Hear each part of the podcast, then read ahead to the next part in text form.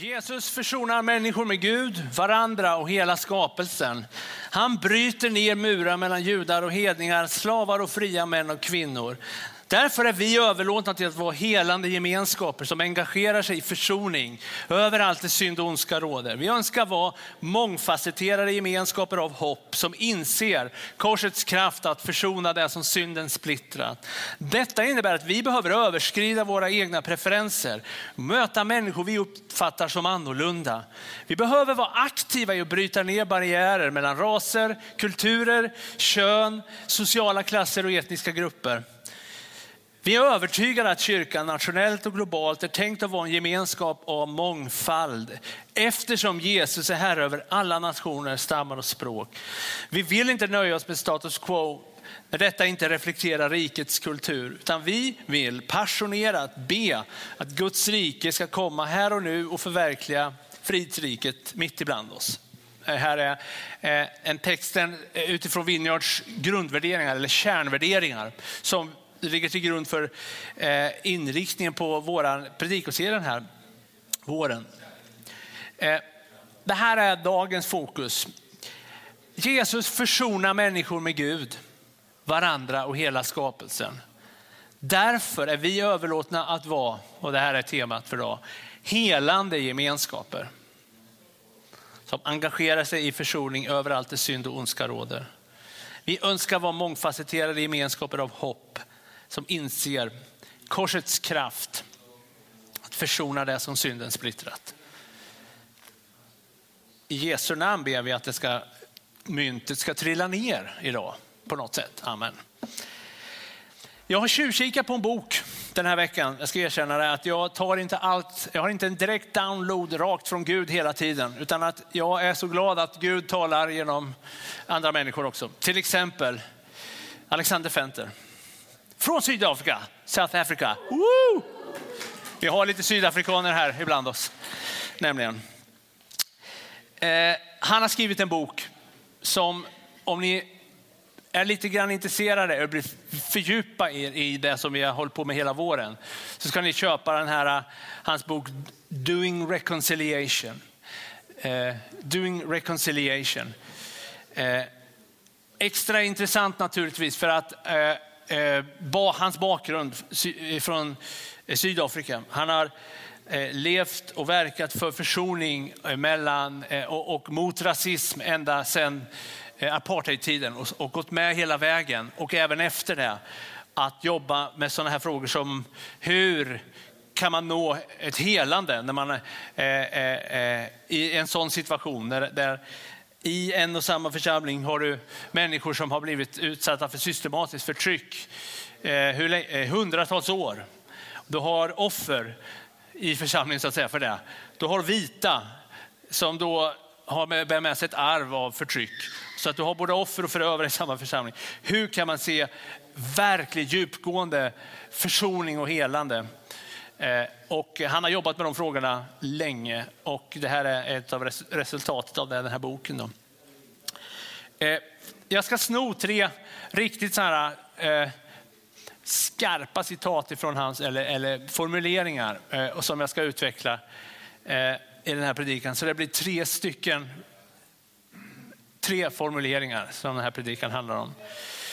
Den första hämtar jag från den här texten. Så här står det, så här skriver han. Jesus community, nu blev det visst på engelska för jag orkar inte översätta det här, det är så fint språk. Men eh, jag ska försöka eh, översätta till svenska efteråt. Jesus community was not, hur säger man homogenous? How do you say that?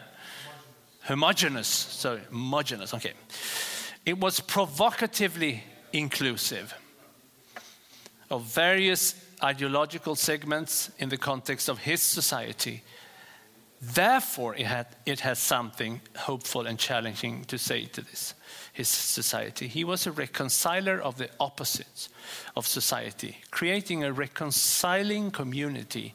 He, inten, uh, intentionally and purposefully brought the reconciling kingdom of God to them, often by sharing meals with those who responded to him as they realized their need of God. In this way, he crossed the spiritual and religious barriers, the clean and the unclean boundaries. Eh, jag ska utveckla det här sen. Men det är det här begreppet han säger att, att Jesus, Jesu Eh, lärjungar, den här gruppen, den här som är kyrkan, eh, karaktäriseras av en provokativ inklusivitet. Eh, jag vet att det är lite knäppt, men det är bra uttryck för det är sant. Att, att det, han var så inklusiv och så förlåtande och så öppen att det var provocerande för många människor.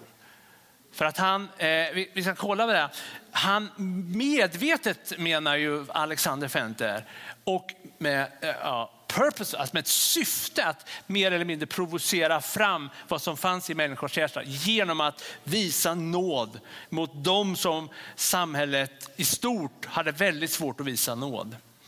Eh, ska ge ett exempel. Ibland missar vi det här. Oj, nu. Eh, ibland missar vi de här eh, provokativa, de här eh, aspekterna av det Jesus gjorde för att vi, vi, vi, känner inte alltid till bakgrunden, den kulturella bakgrunden. Så därför så handlar det här lite grann om att, att förstå att i denna kontext, den kulturella kontexten Jesus verkade, så är vissa saker som för oss är självklart. När, till exempel att han går upp till en brunn och pratar med en kvinna där. Det är ingen big deal för oss.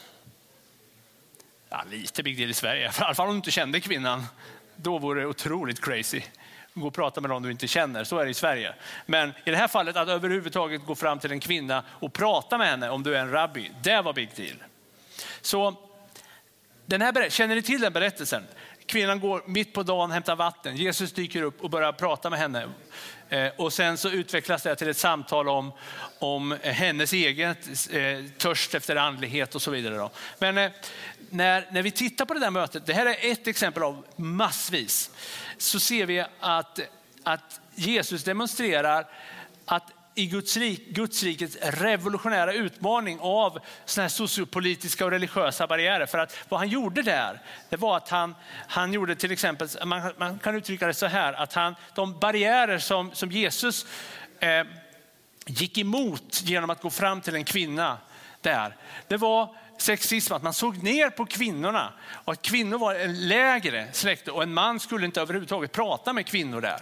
Men det var också så att, att hon, var en, hon var inte en äkta jude heller. Hon var samarier, hon var blandning. Alltså att hon var också av, av, en, av en etnisk grupp som, var, som av judar var lägre stående. Hon var både kvinna och icke-jude. Och, hon var, och som icke-jude, samarisk, var hennes typ av religion var uppblandad och var inte heller ren, så hon var utanför renläriga sekten. Så det var tre fel där, men Jesus går fram till henne ändå och möter upp Han går till en person som av för många var väldigt, väldigt provokativt. Att, hur kommer det sig att du går och pratar med en samaritisk kvinna? överhuvudtaget. Och, eh, och, och liksom, du, du, blir ju oren på kuppen tycker många. Då. Eh, det här är ett exempel, det finns massor mer. Men jag gjorde, jag gjorde så här för att, att visa den här provocerande mångfalden och sättet eh, med, med de här Jesus lärjungarna, den grupp han samlar omkring sig. Det här är, jag har tagit lite grann, eh, eh, jag har kollat bland Jesu efterföljare i evangelierna och kollat vad var det för typ av folk och vilken bakgrund hade de egentligen? Att, eh, eh, jag märkte att det fanns eh, jag vet inte om ni känner till situationen då, men Rom, eh, det var, eh, romarriket var ganska, om inte på sin peak så var den högt i alla fall. Hade lagt mer eller mindre hela världen under sig, bland annat eh, eh området där vi kallar Israel. Då. Och så judarna var ockuperade av romare. Och, och dessutom så var judendomen, om man ska få göra en liten, krångla till det, för ibland säger vi judar och hedningar som om judar vore en enhetlig grupp. Judendomen var fullständigt uppsplittrad och är fortfarande deras grej på något sätt att gräla med varandra. Många sätt att ha olika åsikter och grejer. Det var massvis med olika grupperingar inom judendomen som sinsemellan inte gillar varandra.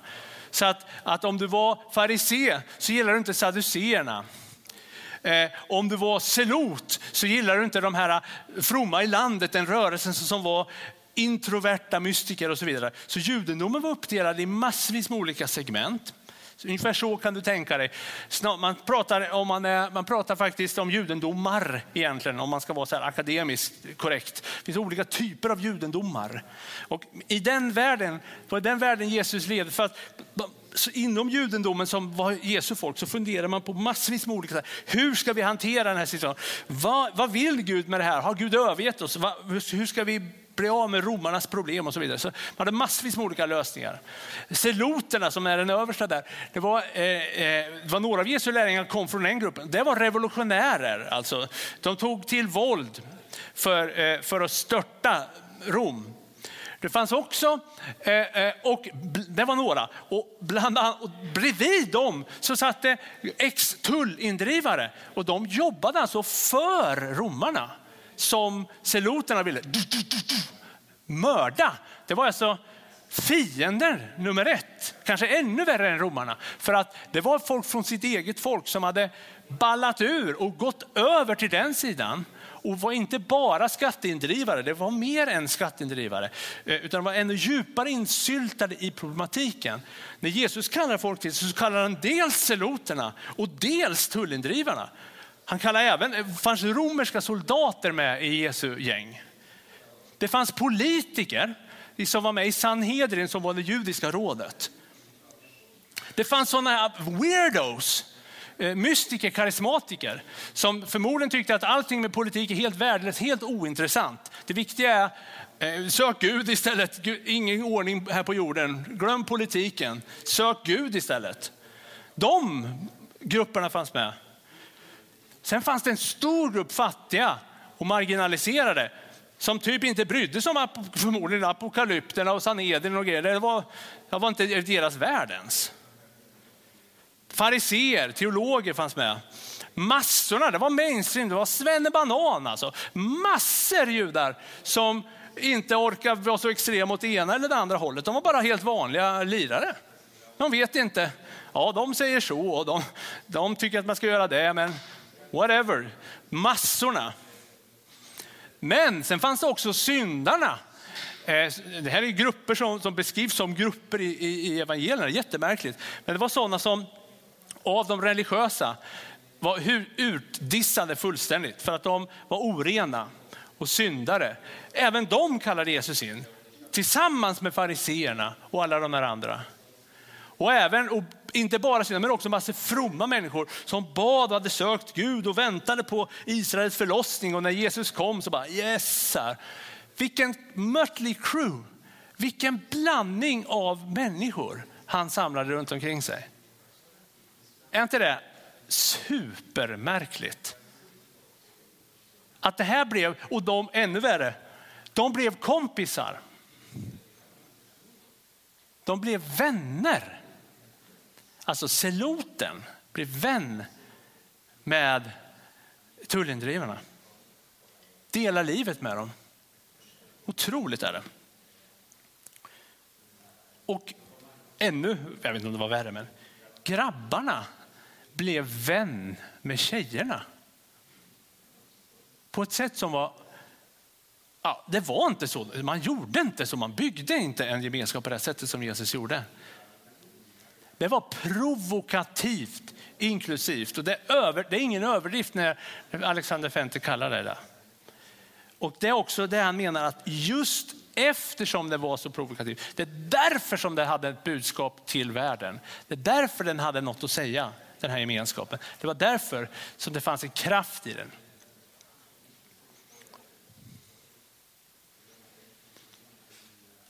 Det märkliga med det, det var att judar var tillsammans med hedningarna. Insiders, religiösa då, var tillsammans med outsiders. Män var tillsammans med kvinnor. Fattiga tillsammans med rika. Sjuka tillsammans med de friska. Förövare tillsammans med offer i en gemenskap.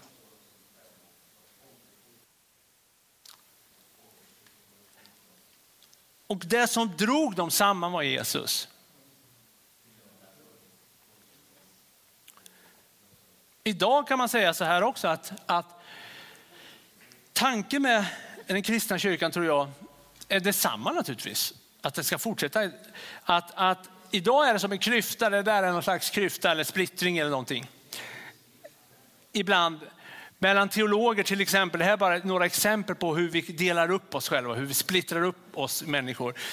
Inom kristna kyrkan kan det vara sådana teologer som menar att det är Bibeln som är det viktiga, medan mystiker och karismatiker tycker att nej, det är anden som är det viktiga. Vi har en grupp aktivister som det gäller att göra någonting. Så har vi kristna som är kontemplativa som handlar om det inre livet. Vi har extroverta i den här gruppen som sitter här. Vi har extroverta, men vi har också introverta. Vi har optimister i det här rummet. Vilka är optimister i det här rummet? Det är några. Det finns faktiskt ett utdöende släkte, jag vet. Framförallt nu för tiden. Och sen massor av pessimister som säger att de är realister, fast de är pessimister. Eh, ja, drömmare och så har vi realister och profeter och pastorer. Liksom. Mass, det är olika sådana grupper som vi kanske har lite svårt med varandra. Så är det i den här gruppen. Vi har några som vill framåt. Jag vet inte om vi har några som vill bakåt, det vet jag inte. Men nu ska vi flytta som vår församling. Ja, äntligen något som händer, säger några bara. Och andra bara, nej! Det är ingen ordning, det är katastrof. Det, så är det, det går aldrig. Det går aldrig att hitta en lokal. Eller några säger, oj vad lätt nu. Du vet, så här är det. Vi är olika. Eh, Eh, jag tror att Jesus har förmåga att, att dra samman eh, eh, eh, liksom en sån här församling massvis med olika människor. För poängen är inte att alla ska bli samma. Eller är samma. När man är en försonande gemenskap. Utan att man kan leva tillsammans med sina olikheter. Det är vad jag tror. Här har jag några mera, lite personliga kanske. Eh, och sådana spänningar som man kan leva mellan. Det kan finnas pragmatiska församlingsväxtkonsulter och komplexa mystiker. Och de måste vara kompisar med varandra i en kyrka. Eller missionella strateger är med. Liksom. Och underliga karismatiker.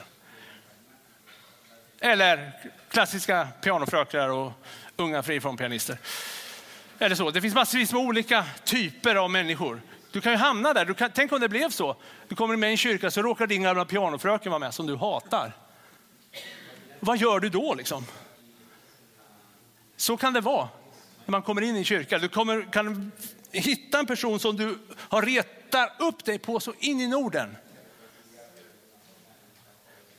Så var det med Jesus. Jag menar, seloten och skattetullindrivaren. De hade lite att snacka om om de skulle dela livet ihop.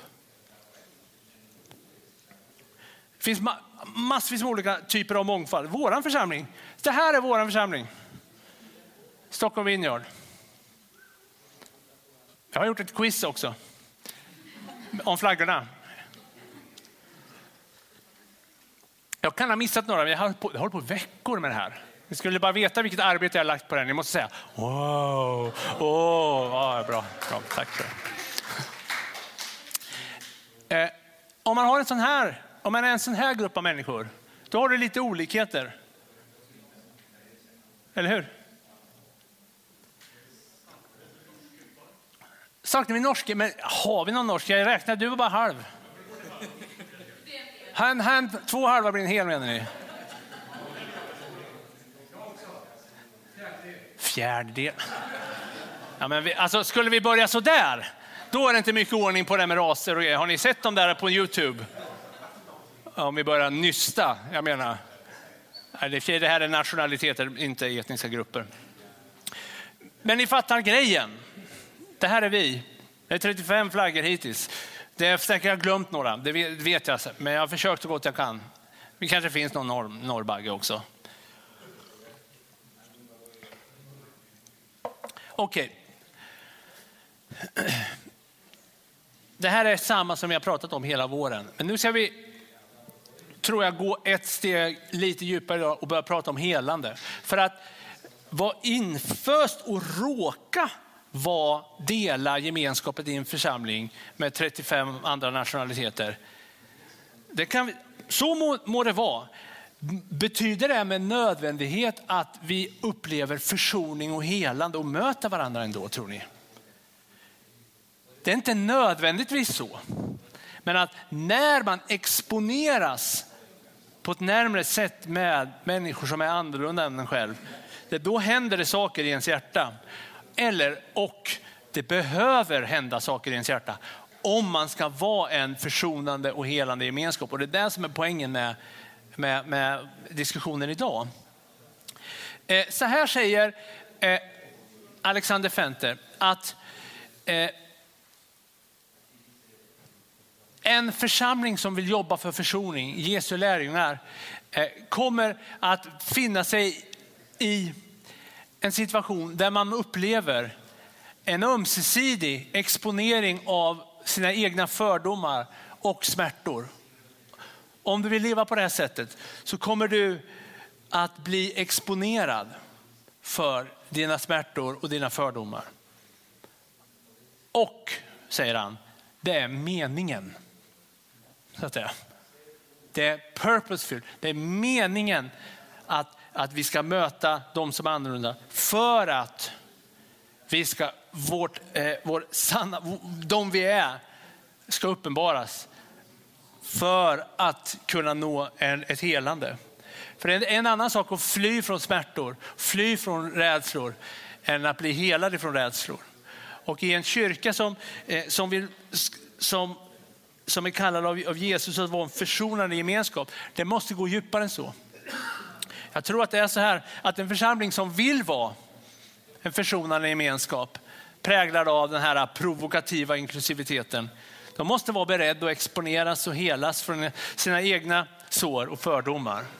För nu kommer vi lite djupare. Nu kommer vi lite djupare. Eh, jag har gjort några tafatta försök ett tag för några år sedan att, att gå över en sån där gräns till en annan kultur. I det här fallet var det den romska kulturen, eh, tiggarkulturen i, i vår stad. Eh, och det handlade inte om att vi trodde att vi kunde lösa den här problematiken, eh, eh politiska, ekonomiska problematiken. Det handlar inte om det, inte för mig i alla fall. Det handlar om att jag måste möta de där människorna. Jag går över en gräns, jag måste se att det där är människor. Jag vet att vid ett tillfälle så hamnade jag, eh, jag blev ju såklart, vi blev ju efterhand, när vi kom varje en gång i veckan så blev vi inbjudna att äta fi, eh, kvällsmat tillsammans och dricka deras te med 18 sockerbitar på en sån stor kopp. Eh, och då bara ser jag glad ut. Bara, det var, alltså det var lidande för Kristus. Nej, det var det inte. Men du vet, man var så här. Vid något tillfälle så, så satt vi, så, så, ah, då satte de ordning, satt vi på gatan på trottoaren och drack te och åt mackor med dem. Och eh, jag satt och jag, jag ser inte så svenne ut. Jag tror inte jag är så mycket svenne egentligen. För att om jag har vissa kläder så tror ingen att jag är från Sverige. Eh, när jag pratar med dem. De tror att jag är från jag vet inte vad, nere i Europa eller turk eller vad som helst. Det ser inte så ut. Så, och det är säkert sant. För, ja, i alla fall. Men där, då satt jag där, då, hade, då var det iskallt ute, så jag hade svarta kläder och någon mössa och någon luva och du vet, satt runt och drack te sådär, eh, på trottoarkanten. Då kom det en svensk kvinna i medelåldern och började skälla ut oss så in i Norden. Att det var vi som förstörde du vet allting och ni håller på och bajsar på trottoarerna och det är ni som föder den här SD-rörelsen i Sverige. Utskälld. För jag, jag kände att det var ju mig hon skällde på. Hon trodde ju jag var en av dem. Va? Det var första gången jag kunde, fick höra, känna det här är mig hon dissar fullständigt nu.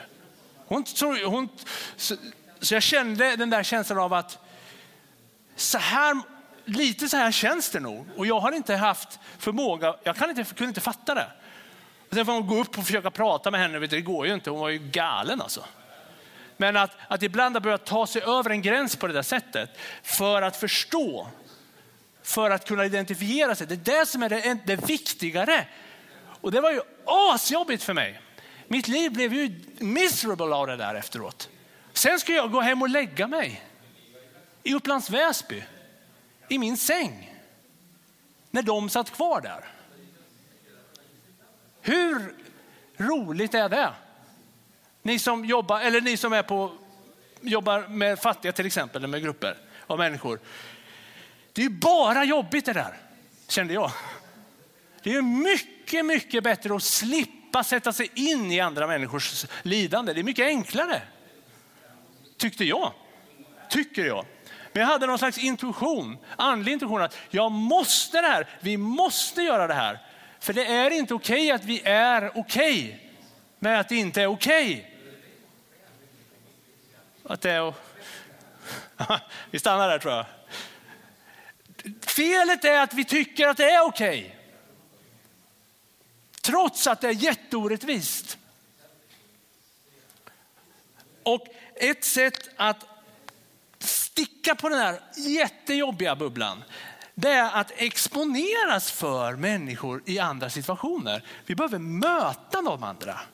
Och om du är frisk, nu du behöver inte bara samla i etniska grejer. Om du är frisk och är glad för det här, behöver du möta någon som är sjuk ibland.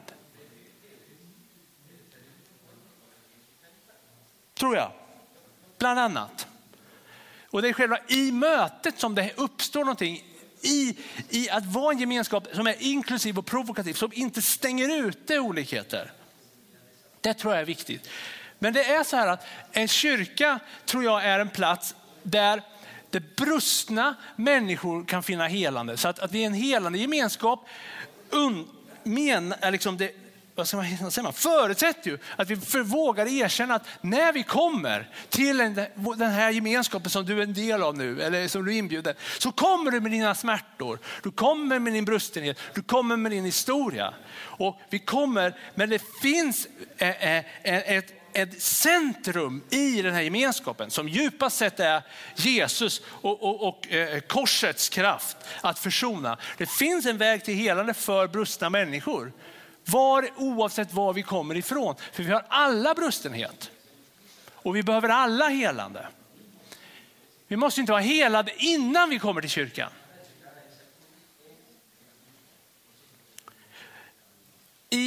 I, den här värderingen så, så stod det om att, att, att, att Jesus har möjlighet att, att försona eh, syndens konsekvenser. Syndens, jag, ska se, jag måste nästan ta tillbaka den texten. Så här, så här läste vi, ursäkta mig att jag bläddrar lite. Där har vi. Att korsets kraft att försona det som synden splittrat. Ska vi ta hem igen här. Synden splittrar. Synden får konsekvenser i våra liv. Och en av de tydligaste konsekvenserna är ju splittring. Eh, som jag ser som motsats till helande nu då. Och den där splittringen eh, det kan du se på massvis med olika sätt. Det djupaste och det vanligaste vi pratar om i kyrkan är att synden Eh, skapar en splittring i relationen till Gud för människan. Vi får en brusten gudsrelation. Vi blir osäkra på Gud vi är bortvända från Gud. Vi kanske blir rädda för Gud. Besvikna på Gud. Eller vi kanske förnekar Gud. Vi kanske lämnar Gud. Det är en konsekvens av synden. Det är vi vana vid. Den kan helas i en kyrka. Du kan komma med en brusten gudsbild. Rädd för Gud. Tror att han är el ond eller vad det nu är. Du kan komma så och du är välkommen så. Den eh, splittringen i ditt egen relation, den kan helas i kyrkan. Och det är, det, det är liksom våran grej kan man säga. Då. Ja, det är det. Men det är inte den enda splittringen. Även en inre splittring, synden skapar en inre splittring i allas våra liv. Hej hej.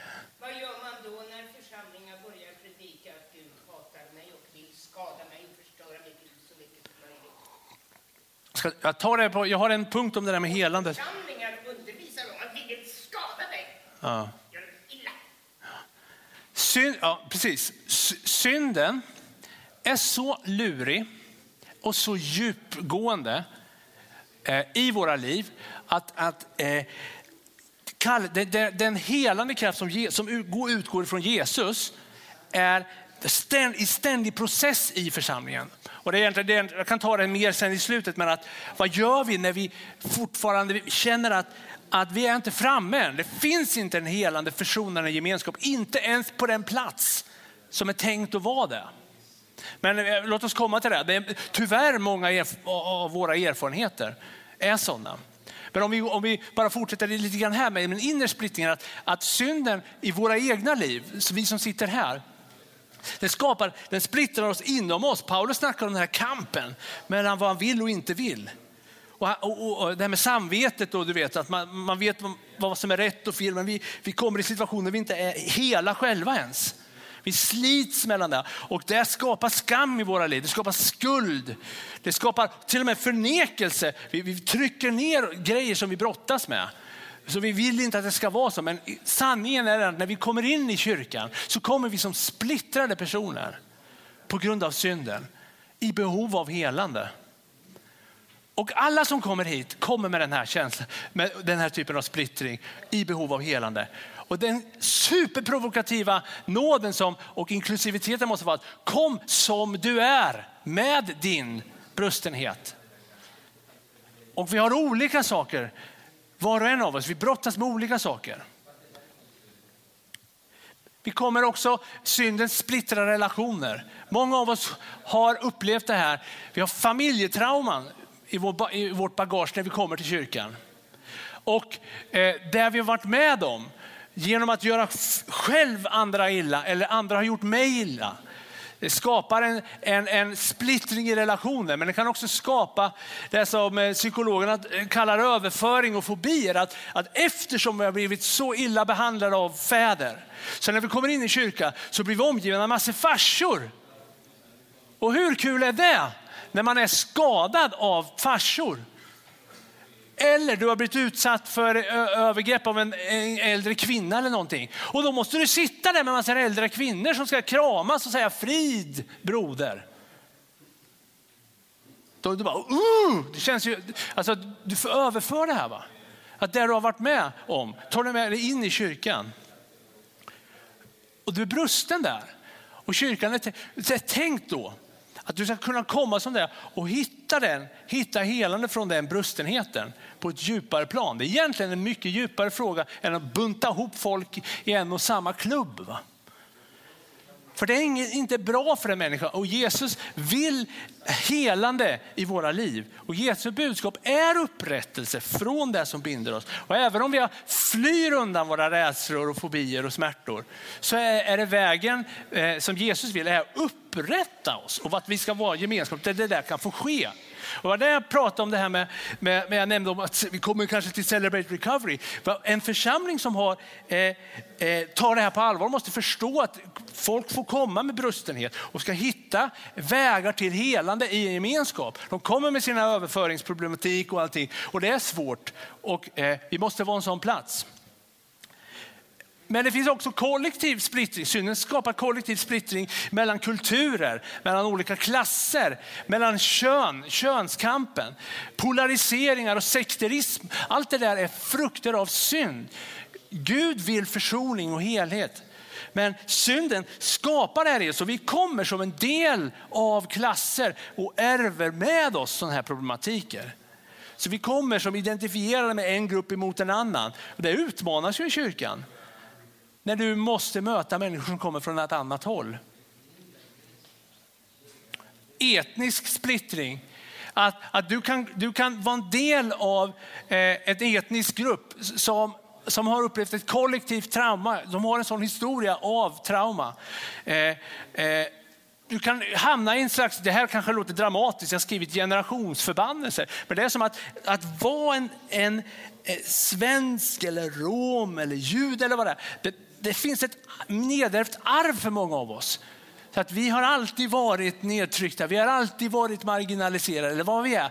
Och vi tror eh, att bara för att vi är kristna så blir vi inte automatiskt fria från sånt där. Utan vi kommer med det och bär med oss det in eh, i gemenskapen när vi kommer. om det, liksom en celot kommer med sin berättelse av motståndsrörelse när den möter en tullindrivare runt Jesus. Idag så kommer vi med våra olika bagage. Va? Men vi kan även komma med, med en sån här, det här är ett fint ord, det är en modeord, etnocentrism. Att vi tänker att vi utgår ifrån vår etnisk grupp som någon slags norm och som är bäst, bättre än alla. Sen graderar vi andra utifrån vår etnicitet. Att det är eh, ungefär som vi gjorde, man gjorde i, i väst länge med kolonialismen. Att vi vill, alla vill egentligen bli som västeuropeer och de är underutvecklade i förhållande till vår kultur. Vi såg inte att det, att, att, det inte, att det inte är västerländsk man, medelålder, som är definitionen på vad en frisk, sund människa är. Utan, och, så och vi bygger det och blir det sig illa så ser vi sen så ner på andra raser på grund av det här. Eller till och med är rädd för andra kulturer på grund av att vi är en del av en, av en specifik kultur på det här sättet. Hela det där paketet är syndens konsekvenser. Och det är mot bakgrund av den här stora liksom, situation, den här syndens allvarliga konsekvens som det är en sån big deal att vara med och leva i en enkel, försonande men också helande gemenskap. Det är så, inte, det är så osjälvklart eh, att vara där, men det är så viktigt. Och nu kommer vi till det till sist, vi ska avsluta nu då. Eh, så han, han skriver så här, eh, så här, in Paul's mind, the church born of the cross is the most freeing place on earth. It's the safest place for, och det här var det vi läste till, mutual disclosure of prejudice. Det är en säker plats där du kan komma som du är. Eh, and pain for healing from racial and other hurts, for repentance and reconciliation from racial and other sins of divisiveness, and of acceptance and love for one another, no matter what our differences or background. Tänk nu på vem som skriver det här. Det är i Sydafrika vi pratar om nu. Där Det har varit fruktansvärt eh, förtryck många har levt i under. Men också när jag bodde i Sydafrika med min familj ett halvår. Vi lärde känna vita sydafrikaner och började förstå den känslan av unga vita sydafrikaner som inte typ levde då, de var små då. De ärver ju också den här problematiken fast de själva inte gjort någonting. Men det hjälper ju inte. Man är ju vit sydafrikan vare sig man vill eller inte i sådana fall. Du får ha deal med det här liksom. Du måste hantera det, du kan inte fly från det. Fruktansvärt är det ju. Och när Jesus säger så här, du ska inte läsa hela, men han säger att, att när han ber för sin församling att de ska bli ett, då ska världen se. Som, att jag sänder, som Fadern har sänt mig så sänder jag dem och att de ska vara ett, då ska världen förstå. Då förstår vi att den här helande gemenskapen är en del av den missionsstrategin hos Gud. Vi är helande kallade till helande också för andra för att se att det finns en möjlig väg ut ur splittringen som vi kommer med. Lång predikan idag men vi går ner för landning nu. Han säger så här, samma Johannes säger så här att, att, att Gud är ljus, inget mörker finns i honom. Om vi säger att vi har gemenskap med honom men vandrar i mörkret ljuger vi och vi handlar inte efter sanningen. Men om vi vandrar i ljuset liksom han är i ljuset så har vi gemenskap med varandra. Och blodet från Jesus, hans son, renar oss från all synd. Det här är en sån framåtlutande eh, beskrivning. Han säger att, att det här med att vi renar och att vi bekänner, att vi lever i gemenskap och att vi inte döljer våra synd, vår synd utan vi delar den till varandra. Då kan vi leva på ett sätt som, som Jesu helande, renande kraft verkar i oss. Och det skapar den här gemenskapen mellan varandra. Så det finns en källa, om ni förstår hur jag menar, i centrum av oss. I, i det här med korset, eh, korsets kraft att försona när vi kommer samman, det finns någon som kan hjälpa oss med det här. Att, att bli den här gemenskapen. Och det är Jesus. Men då kommer vi till det här, men vad gör man då? När man kommer till den plats som borde vara den mest helande platsen. Och så märker vi att synden finns ju kvar här också. Man vågar kanske släppa ner garden först. Då. Man säger, jag kommer med mina smärtor här. Jag öppnar upp för att få kärlek, få eh, ta emot nåd och sådär. Så märker man att, att jag får tillbaka igen. Och vad, vi, vad vi egentligen upplever, vi upplever andra människors brustenhet. Vi sårar varandra igen.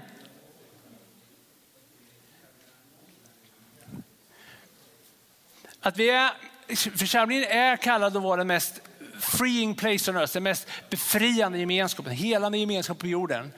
Men vi är ständigt på väg och Jesu helande kraft i en församling som, som vill vara en försonande hela gemenskap är ständigt närvarande, men det är en ständig process samtidigt. Och så här, så här skriver vi, om du har varit med eh, i den här kyrkan eller varit i Vineyard-sammanhang så har du hört talas om det här med att Guds rike är nära redan nu, men inte ännu i sin fullhet. Och så här, så här står det också i våra värderingar. Det står att since the kingdom of God is the future reign of God breaking into the present. Så den framtida, det, det, som, vi, det som vi förkunnar och det som, vi, eh, det som är vårt budskap handlar om fullständig försoning, fullständigt helande. Och det bryter in ibland oss redan nu. Eh, och det är det de menar med, med eh, the future reign of God. Through the life and ministry of Jesus, we are forward leaning movement, emphasizing the ever reforming nature of the church engaging the world in love. Så att vår kallelse och vår utmaning nu, eh, om vi ska bli en, på allvar en försonande gemenskap, det är att förstå, tror jag, att när vi, när vi vågar öppna och släppa in människor från andra kulturer, från andra etniska bakgrunder, från eh, eh, människor som helt enkelt är annorlunda än vad vi är eh, förstå att, vi, att det vi kommer med av smärtor, och den, de rädslor vi har, eh, det finns en potential i gemenskapen eh, eftersom Jesus är i centrum. Att hitta helande och hitta försoning för en splittrad personlighet, för en splittrad eh, mänsklighet. Ja, yeah, you can take it. Jag vet inte om ni tycker att det här var en tung och jobbig predikan. Lite va? Kanske, jag vet inte. Eh, men vad jag, vad jag förstår, vad jag vet är att ju mer vi omfamnar den här visionen som, som församling.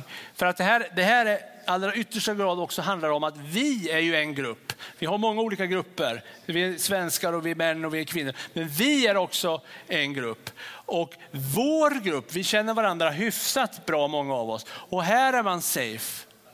Men ibland så kan vi splittra oss mot de som är utanför också. Att, att vara en inklusiv helande gemenskap måste vara provokativt inklusiv för de som inte är som oss också. Och i det att vi vågar öppna så kommer det exponeras våra rädslor, våra sår. Men det här är något som vi kanske hinner fram till i, i, i juni. Men att eh, där som är natt, i nattvardens, runt nattvardsbordet, när vi sitter alla tillsammans, från folk från olika klasser, grupper, etniska bakgrunder och äter samma bröd, dricker samma mål. I det finns ett helande som utgår från Jesu kors på, på riktigt alltså. Det som, den typ av helande, den leveling of playfield, den utjämningen som sker i Kristus. Där är ingen längre man eller kvinna, slav eller fri, eh, jud eller grek. Va? Där är vi ett och samma. I det, det finns ett helande som är överjordiskt. Alltså. Den typen av kraft som finns utgjuten i när vi delar eh, eh, och är Kristi kropp. Det är mirakulöst faktiskt. Den typen av helande och enhet som, som vi finner i honom är det. Och det är därför som jag tror eh, Paulus säger så här att, att eh, när, vi, när vi vanar, när vi inte discernar the body sen, när vi inte förstår att vi är Kristi kropp, när vi kommer till nattvarden oförsonade, så blockeras en rörelse av helande i församlingen säger han. Så folk är sjuka och klena och dör ibland er för att ni äter och dricker inte nattvarden, ni delar inte på det sättet. Men om ni hade delat eh, eh, och lagt ner era liv inför Jesu kors tillsammans, då skulle helande kunna komma församlingen till del, som det inte gör. Jag tycker det är konstigt och därför är så många sjuka ibland, säger han. När vi inte äter och dricker eh, på ett värdigt sätt. När vi fortsatt kommer med våra prejudice, när vi delar upp oss, när vi inte söker försoningen. Där ligger vår utmaning. Men också vår möjlighet. Helandet finns i mötet eh, med Kristus på allvar. Ska vi resa på oss? Tack för visat intresse.